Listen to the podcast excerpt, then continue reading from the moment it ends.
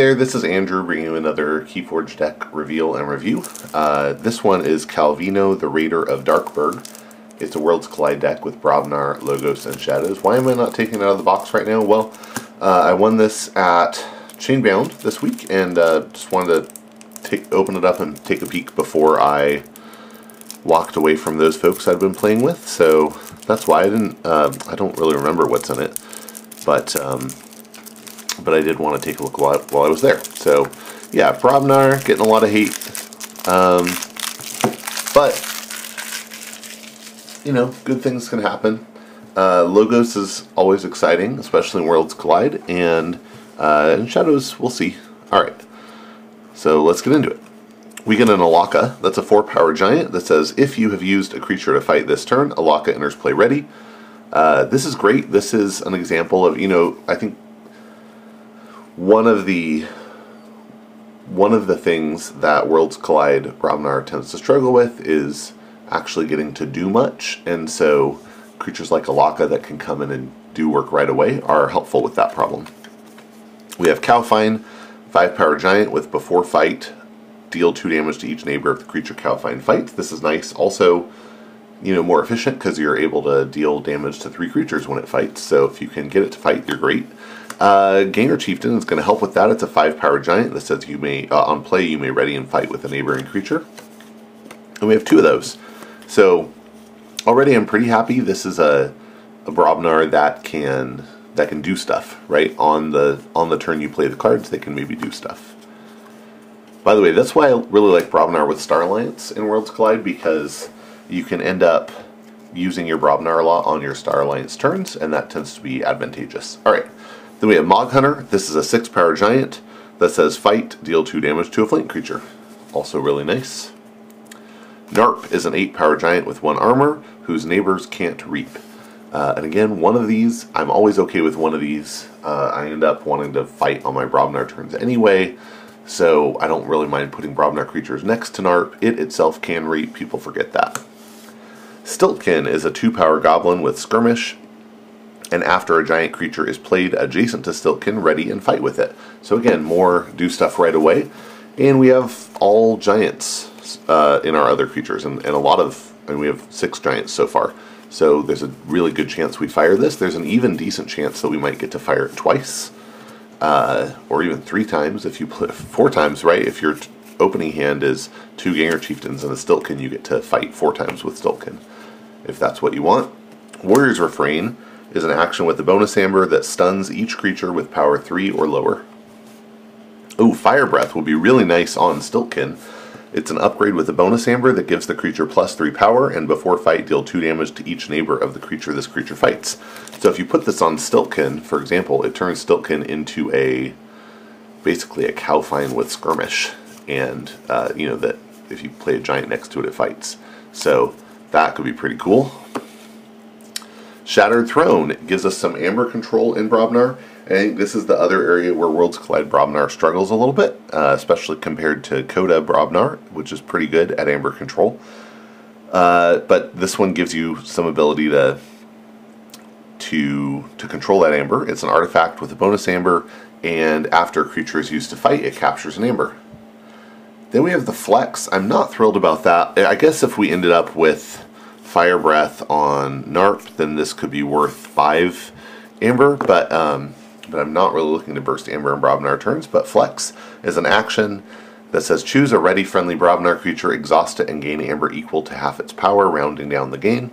Um, yeah, I just, that tends to not be what I want to do with my Brobnar creatures, but, you know, we have options like if you exhaust even the, the Mog Hunter, you're going to get 3 Amber, so uh, Cyber Giant Rig is an upgrade with a bonus amber. It gives a creature at the end of your turn. This creature loses a plus one power counter, but when you play it, you fully heal the creature and give it a plus one power counter for each damage healed.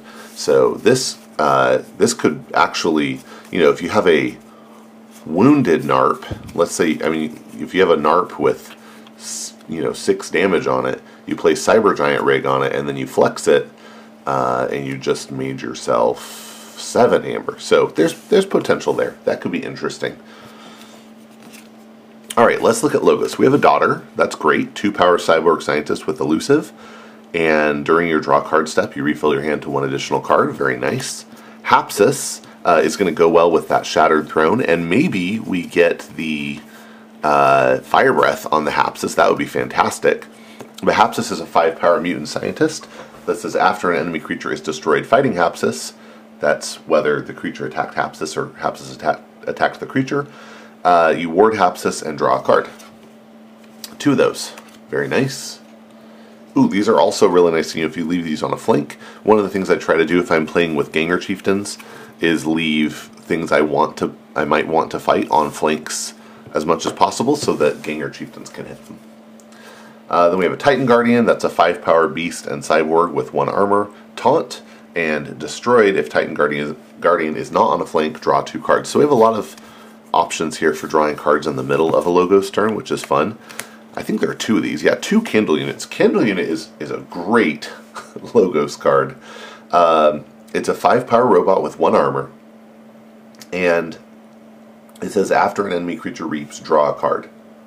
That's amazing. I mean, if this just sits on the board, then uh, you're you're really happy. Um, I, I, prefer not to use the action capture one if I can help it. So it has action capture one, but I, I prefer not to do that because I don't really want to incentivize my opponent further to kill the candle unit. Um, it's already like really people want to kill the candle unit because uh, because of this this draw ability. Um, but if you have board control, which you can with this Brobnar, then suddenly the candle units are drawing you a ton of extra cards, and uh, and you're very happy. So kill those big creatures, let your opponent, you know, sit there with little creatures and try to decide if they want to put cards in your hand. Code Monkey is a three power AI beast with deploy and after you play it, you archive each neighboring creature, and if those creatures share a house, gain two amber. Um, you know, if I can target like the Ganger Chieftains with this, or maybe even the Alaka, uh, I'm I'm really happy. Um, yeah. Uh, if you have warded creatures, like let's say you have two two warded Hapsises, you throw the Code Monkey in between them, they won't even leave the board. Um, so that's an option. Groupthink Tank is a four power robot experiment with three armor that has action, deal 4 damage to each creature that shares a house with at least one of its neighbors. Uh, playing on Monday night uh, uh, at Chainbound, somebody was asking, um, does it deal damage to both of the neighbors? Uh, in other words, if you have two creatures of the same house, do they both take the 4 damage? And yeah, because they each have, you know, a neighbor of the same house, right? So, uh, so they would both take 4 damage. We have a Jargoggle. That's an interesting one. It's a two power beast and mutant with elusive. After you play it, you put a card from your hand face down under it, and when it's destroyed, if it's your turn, you play the, the card that's under it. Otherwise, you archive the card. Um, yeah, this is fine. Um, I'm not sure what I want to put under it. Not sure what I want to put under it, but uh, probably just a card that I don't plan on playing and treat it like archives, right? It's usually okay. Then we have an Entropic Swirl. Uh, this is an action that says play choose a creature. For each trait that creature has, deal it 2 damage and gain an amber. Um, this is really nice spot removal, which we don't have a lot of in here, right? The only spot removal we have per se is like the, the Fire Breath and the Cowfyne, that, but those aren't exactly spot removal. Um, but they kind of get around taunt, right? Entropic Swirl also gets around taunt. It, it ignores that kind of stuff, uh, ignores elusive, so that's very nice. Uh, and there are one or two creatures that have three traits. Most creatures have one or two traits, but um, getting two amber and dealing four damage to a creature is pretty nice. Then, uh, this I remember, we have two copies of this. We have two copies of Master the Theory. Um, this is a terrible card, and I hate it. and I'm sad that it's in here because I actually think up until this point this is a pretty good deck. Um, Master the Theory is an action with a bonus amber that says if there are no friendly creatures in play, you may archive a card for each enemy creature. Um,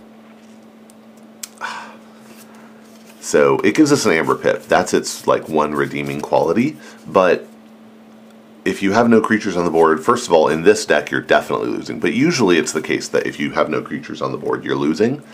So I don't, I, I really don't like this. Um, the one exception is maybe if I'm going first and I have this in my, nope, doesn't work. If you're going first and you have this in your opening hand, you don't get to archive anything because your opponent has no creatures. So yeah, I don't really think there's a,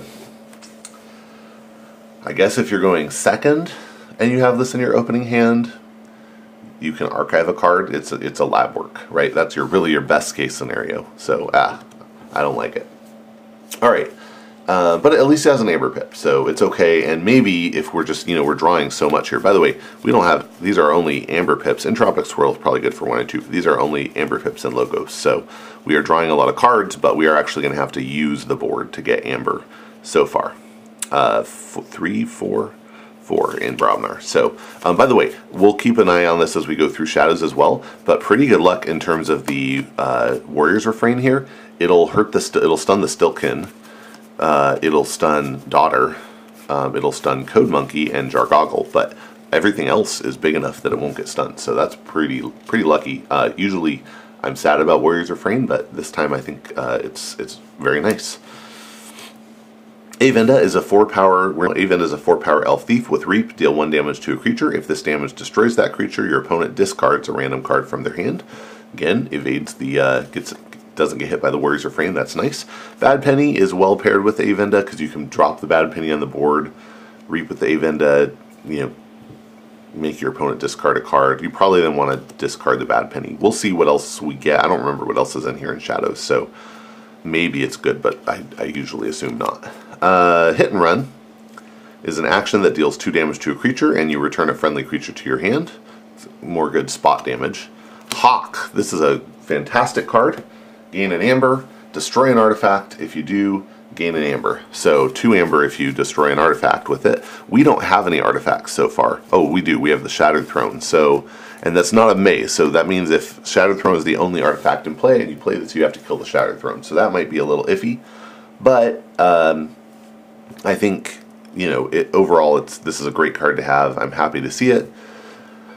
Uh, yeah, good for killing your golden spirals, your uh, transporter platforms, your other really high value artifacts.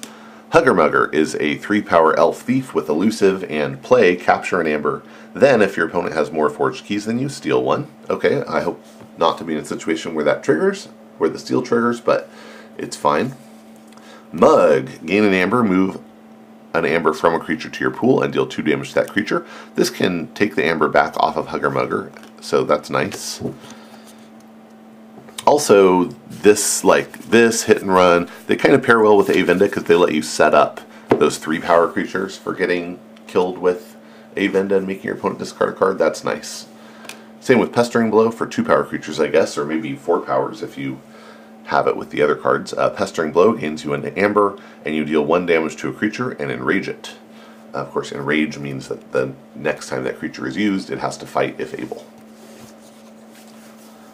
We got Ronnie Wristclocks. Nice with the hit and run if we can have that happen together. I usually don't depend on that. Uh, but it's a two power elf thief with play, steal one amber, and if your opponent has seven or more, steal two instead. Okay. We have a trust no one. Play, steal one. If there are no friendly creatures in play, same as the master theory here, but this is actually a, a good card. If there are no friendly creatures in play, Instead, steal one amber for each house represented among enemy creatures to a maximum of three. Important note, if you and your opponent each have zero creatures, then this steals zero because the instead effect happens and there are no houses represented among enemy creatures, so you would steal zero. But as long as your opponent has a creature, it'll always go off. It'll always steal at least one. Uh, probably with this board, it'll just steal one because with this deck because we're going to have enough. We're, we're almost always going to have creatures on the board here, so uh, probably just good for steal one, but that's fine. Then we have Umbra. It's a two-power elf thief with skirmish and fight steal one. This would be also very, very nice to get the fire breath on. Of course, I wouldn't depend on that, but it would be very nice. Uh, I mean, imagine a turn where you drop this on the board, and the next turn you put fire breath on it and drop a uh, Ganger Chieftain next to it. I would be so happy. Fidget is a two power fairy thief with elusive And Reap, discard a random card from your opponent's archives or the top card of their deck. If that card is an action, play it as if it were yours. Not as good as Merkins, but really fun. I love this type of like play your opponent's cards uh, shenanigans. I, I think is really fun. So glad to see that. I am noticing, by the way, in Shadows we have a lot more stuff that's going to get hit by the Warrior's Refrain. So that's okay though. Um, we're pretty solid in the Logos and Brobnar. And then we have a Too Much to Protect. That's great. Gain an Amber, steal all but six of your opponent's Amber. And, you know, with a an Umbra, a Trust No One, a Ronnie, a Hugger Mugger in the deck, um, you know, we have one, two, three options out of hand, and one option if it sticks on the board to, you know, turn steel all but six into steel down to five, which is very nice. Um, on top of that, you know, if you have even if you are able to fight something uh, and you have the Shattered Throne on the board, you're going to capture one. So the chances of us keeping our opponents from forging on the turn we play too much to protect are pretty good. Uh, yeah, so that was that. I, I, actually think this is pretty good, and and again, I think the Brobnar like things it has going for it. The Warriors Refrain doesn't hurt. Definitely doesn't hurt the Brobnar. Doesn't really hurt the Logos. It's a little sad for the Shadows. Um, it works well with the other houses because of the Ganger Chieftains, and there's a bunch of creatures in the other houses that I wouldn't mind doing fighting with on my Brobnar turn. Um, has some some like spot removal in all three houses. Um, so I think this has a shot at being pretty decent. Um, I'm I'm happy with it. And usually with Brobnar, I'm looking for like Star Alliance or Saurian, but I actually think this works pretty decently. Uh, so that's it. That is Calvino, the Raider of Darkburg. Uh, I look forward to testing it out. I hope you enjoyed this and that you get out there and forge some keys.